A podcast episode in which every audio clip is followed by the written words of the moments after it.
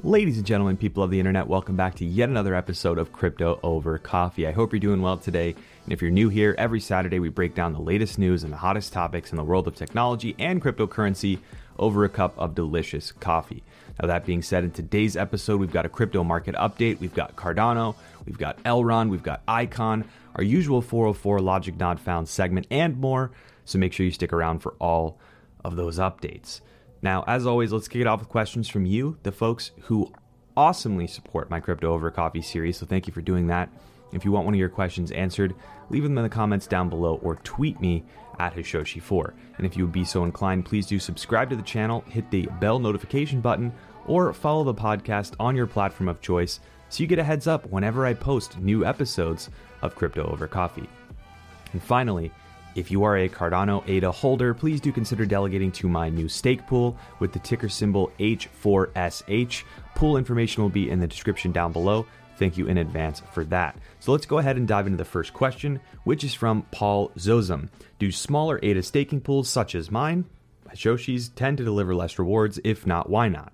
In terms of pool rewards from a stake pool on Cardano, there are a few factors at play. But at a high level, you should expect about the same average rate of return over time. So, over a long time, 5 or 6% APY, regardless of what pool you select, as long as it doesn't become oversaturated. Now, small pools like pools with say under 5 to 6 million ADA delegated will have the propensity to have much higher returns per epoch based on block making performance. So when the small pool gets lucky and mints a block or two in a given epoch, the return might be higher in the 10s or 20s percents.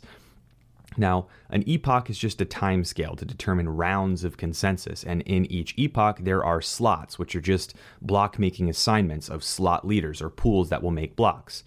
Pools are assigned to these slots based on delegation and some randomness and other factors that let small pools compete with the big boys that have more delegation in terms of making blocks.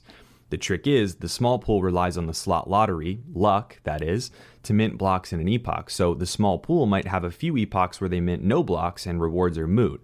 And then they might have one epoch that's really great and brings in a huge yield compared to the others. The result is that sometimes small pools can deliver excellent returns in a good run of luck, but over time, big and small pools that are under the saturation point will give similar average returns, so average over time. Small pools will just be less consistent from epoch to epoch, where some might have low rewards and others will have big ones that make up for those low reward epochs. The big thing that you need to know is if you want to avoid bad rewards, just avoid pools that are oversaturated, which is right now ones with more than 64 million ADA delegated. Those are going to reward less than unsaturated pools. This is to keep the network from centralizing around certain big pools. In an effort to reduce the centralizing force, that saturation point will go down to 32 million ADA later this year, so keep an eye on that. The way this protocol is designed is to make sure big pools don't dominate and small pools can actually grow. So you might get better short term gains from small pools, but over time, it evens out. So hopefully that answers your question, and thank you in advance for asking. Now, the second question of the day is from Crypto0634. Why is it so difficult for US crypto investors to more easily find popular coins like Kusama, Solana, etc.? Are there regulatory issues with these projects that make exchanges in the US avoid them? So I think regulation does play a factor, right? These are very speculative coins. Some of them early on were very new. They might also be from other countries. So there is some trepidation from exchanges to, to, to list these. However, exchanges like Kraken that have a pretty wide global footprint and the ability to use them in the US have most of these coins that you listed here, right? Kusama, Polkadot, for example, are on Kraken. Solana, off the top of my head, I can't really think of the place that you can get Solana in the US very easily, but I know there is there are a few. I might just be missing them. You might even be able to get it on Kraken. But I think that ultimately the reasoning is because over time, these different exchanges also have to implement art like architecture and infrastructure to actually use these cryptocurrencies because they have to set up nodes on those networks. They have to understand how they work.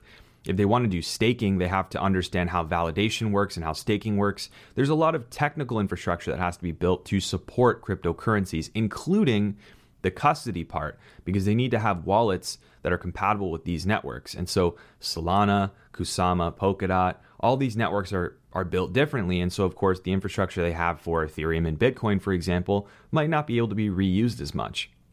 So there's a lot of effort involved in doing that. Uh, of course, there are other exchanges around the world that list these things more readily, and of course, that's where you start to get into the regulation. You start to get into the, you know, the concern about, you know, is it going to be called a security? Are we going to get in trouble?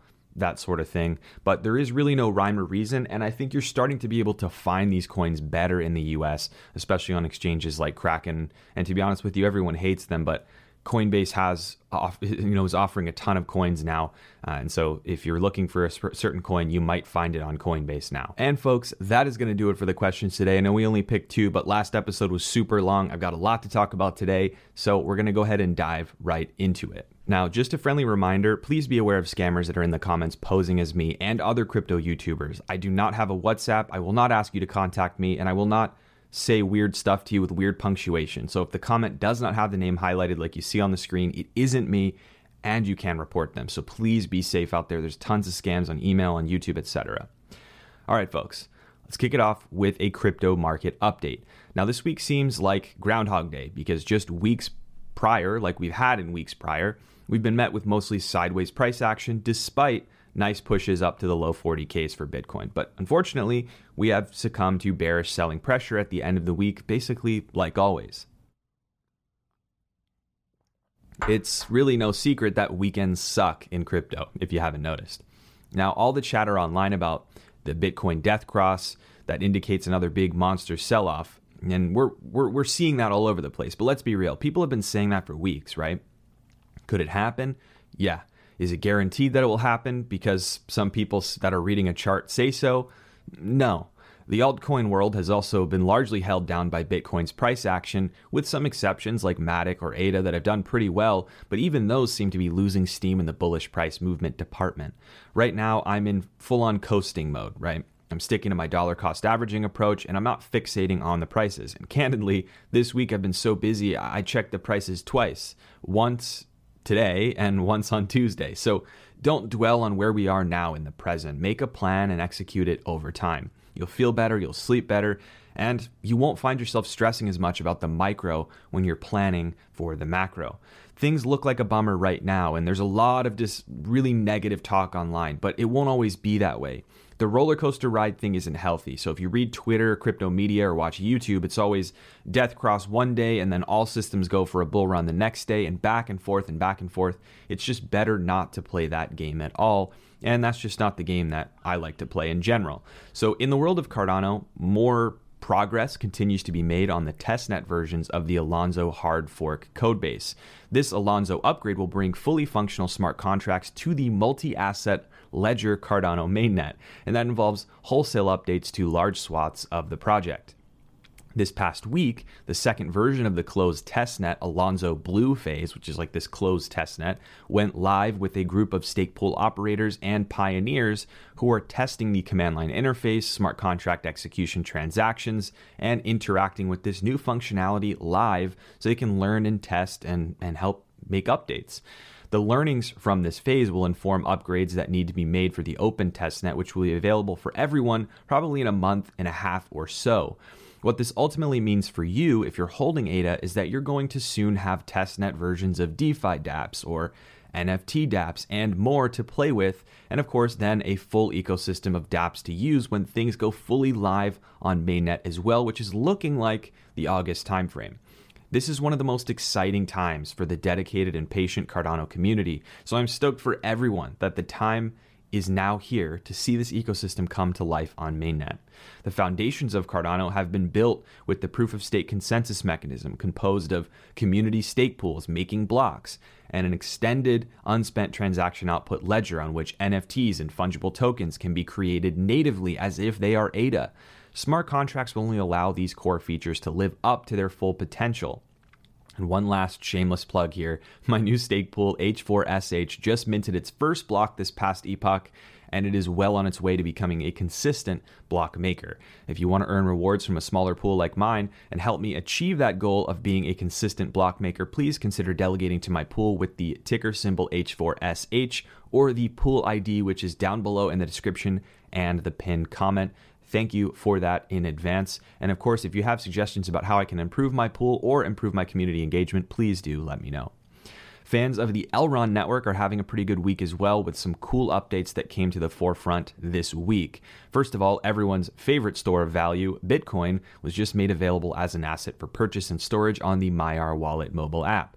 Now, I've said before, Maiar is one of, if not the best wallet apps that I've ever used for any blockchain anywhere.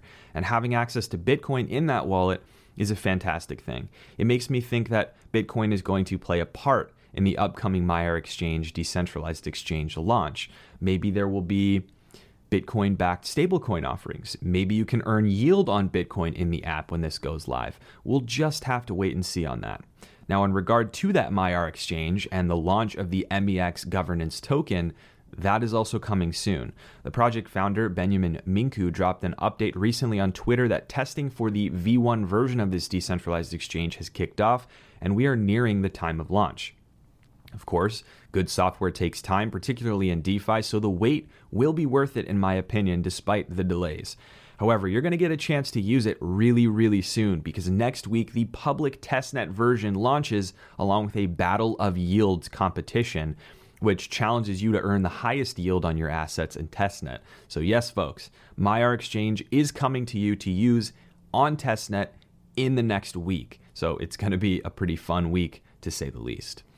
Now, as you know, I've been following the interoperability blockchain network Icon for a while now. I've made videos about it for years, and they have been building quite a lot of cool stuff lately. And the latest such development is an EVM or Ethereum Virtual Machine compatible blockchain in that interoperable network called ICE or ICE.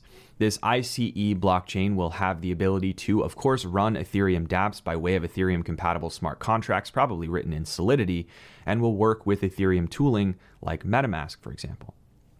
For any interoperability project, the ability to accommodate Ethereum projects is critical, as Ethereum is still the undisputed leader in the dApp space. No one can deny that using their BTP protocol, the Icon BTP protocol, which allows for cross chain communications, Icon is looking to position itself as a platform for Ethereum to bridge to the Icon world and all of its projects therein.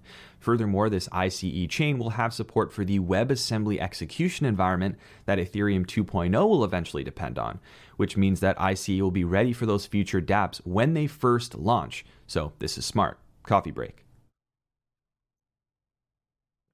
Yeah, I'm really excited to test this stuff out. And by the way, whenever I feature Icon in Crypto Over Coffee, my pals at Icon Plus donate to charities to give back. And this time around, they're donating to a cause really close to my heart. Earlier this year, my wife lost her best friend to addiction. And this person was really special to both of us. Uh, obviously, heartbreaking to you know suffer from the disease that is addiction. In her honor, my wife created a foundation called the Albertus Project to benefit those struggling with addiction and their families and friends. The mission is to educate the public about the disease and to destigmatize addiction, but further to provide support to those who are suffering. If you can, please follow the social media and uh, website links that are down below. And if you have a few bucks to spare, consider donating to the cause. There's, of course, no pressure to donate financially, but any support you can lend is super appreciated, social media, website, or otherwise. So thank you for listening. Now, I want to pause really quickly here and just give a quick Big thank you and shout out to the sponsor of Crypto Over Coffee, Ledn. Ledn is a one stop shop for holders of Bitcoin to earn yield on that Bitcoin and access a plethora of awesome features to grow their Bitcoin stack. You can earn 6.1% interest on Bitcoin and 11% interest on USDC stablecoins. And there are even more features sort of underneath the fold that help you build your Bitcoin portfolio on the platform that you just have to try out. Ledn is available in a plethora of regions, so it's likely available where you are. And if you haven't yet, please do try Ledn or at least check them out. I will leave my referral link down below in the description and the pinned comment if you would like to check it out. So thank you for that, and thanks to Ledn for keeping the lights on for crypto over coffee. Now, next up is today's game of Fact or FUD, where I take a piece of no good, very bad news and tell you whether it is fact or simply fear, uncertainty, and doubt. Today, I have no choice but to address the Chinese Bitcoin mining stories because they just keep coming. And I keep getting asked about it like a- a very, very often. So here goes. Basically, for context, rumors have swirled around about China just outright banning Bitcoin mining in the country, which of course has spurred fear that Bitcoin dies without Chinese mining. In reality, it appears that based on action taken to date by the Chinese government that they are shutting down mining farms that use coal heavily or are in specific areas of the country and not just blanket banning everyone. However, even then, people are afraid of the dropping hash rate and the reduction of the price floor for Bitcoin that that is usually defined by that production or issuance cost of mining Bitcoin. If it doesn't cost a lot to mine Bitcoin, what does that do to the price? If that price of production goes too low, people fear that Bitcoin price loses support. However, I'd like to present an alternative view. First of all, we've been talking about centralization in China for a while now, with mining concentration well over 50% for years. It's a major criticism that people have been making. Recently, that domination of mining in China has been waning, which also opens up economic possibility of North American and South American mining to start contributing more. Even better, these mining rigs in the Americas can be powered with renewable energy sources. So we have better distributed mining, less concentration, and more renewables for mining. That's a good thing. Not a bad thing, right?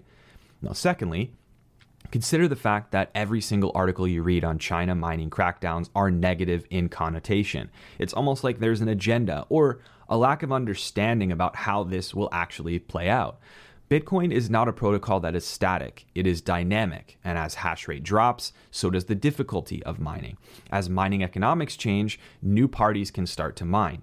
China not dominating mining is actually a good thing. So this is FUD, folks. Nothing but FUD.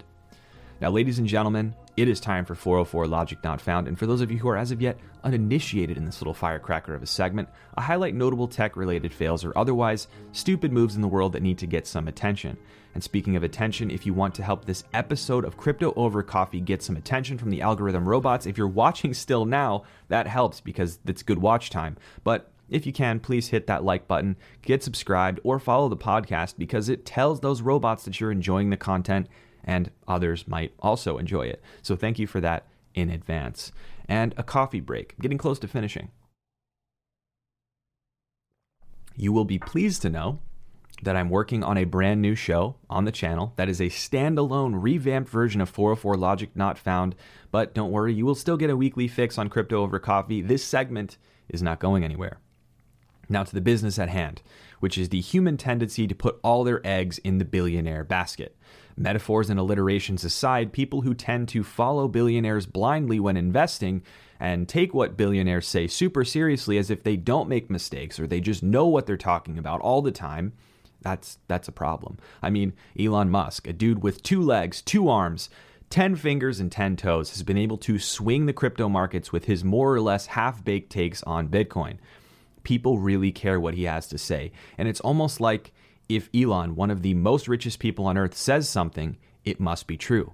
The same goes for Mark Cuban, who has arguably had better overall takes on crypto and seems to be starting to get it, but he's led people astray inadvertently. For example, this recent Iron Finance rug pull that saw the price drop a full 100% in a very small time scale proves perfectly that Mark Cuban, with his entire research team and infinite wisdom and resources, gets hit by bad DeFi choices just like anyone else. However, because of his celebrity status and billionaire profile, people undoubtedly mobbed into Iron Finance without really reading or doing research because they read Mark Cuban's blog about he was bullish on the project. And then when everything came apart, these people who jumped into the project because of that, could have lost every cent they put in if their timing wasn't right. This isn't de- like designed to say Mark Cuban is responsible for this. Everyone made their own choice. He made a mistake. That's human. But therein lies the problem. People forget that these billionaires are human beings with the same cognitive biases and flaws as everyone else. They put their pants on one leg at a time, like everyone else. And they can get rugged by a billion dollar DeFi experiment, just like everyone else, regardless of how much research they do. They just don't know what they don't know. So, as a person in crypto, please remember this when you start to feel the pressure, the urge, or the FOMO to follow what these billionaire celebrities say, negative or positive. They have money to lose. If Mark Cuban lost $2 million or $100 million, it's going to hurt, but he's going to be fine. If you lose your life savings or if I lost my life savings, we probably won't be okay. So if you lost money on Iron Finance, the Titan coin, then I am very sorry, right? I, I hate that people get hurt like this, and I hope that you can recover in the market. The point that I'm trying to make here is that it's easy to fall into the fallacy that billionaires got where they are because they know something you don't, or because they don't make mistakes. But the truth is, is that they just know how to make mistakes and recover. They know how to mitigate their risks. They know what they can afford to lose. You might see nothing but their wins, but they lose a lot too. Don't get stuck copying their failures. As a whole, the crypto market needs to decouple from billionaire celebrities and extricate the success of crypto from adoption from these people. Remember, letting your outlook on crypto or all in investment decisions be dictated by billionaires is not a strategy. It is a 404 logic not found.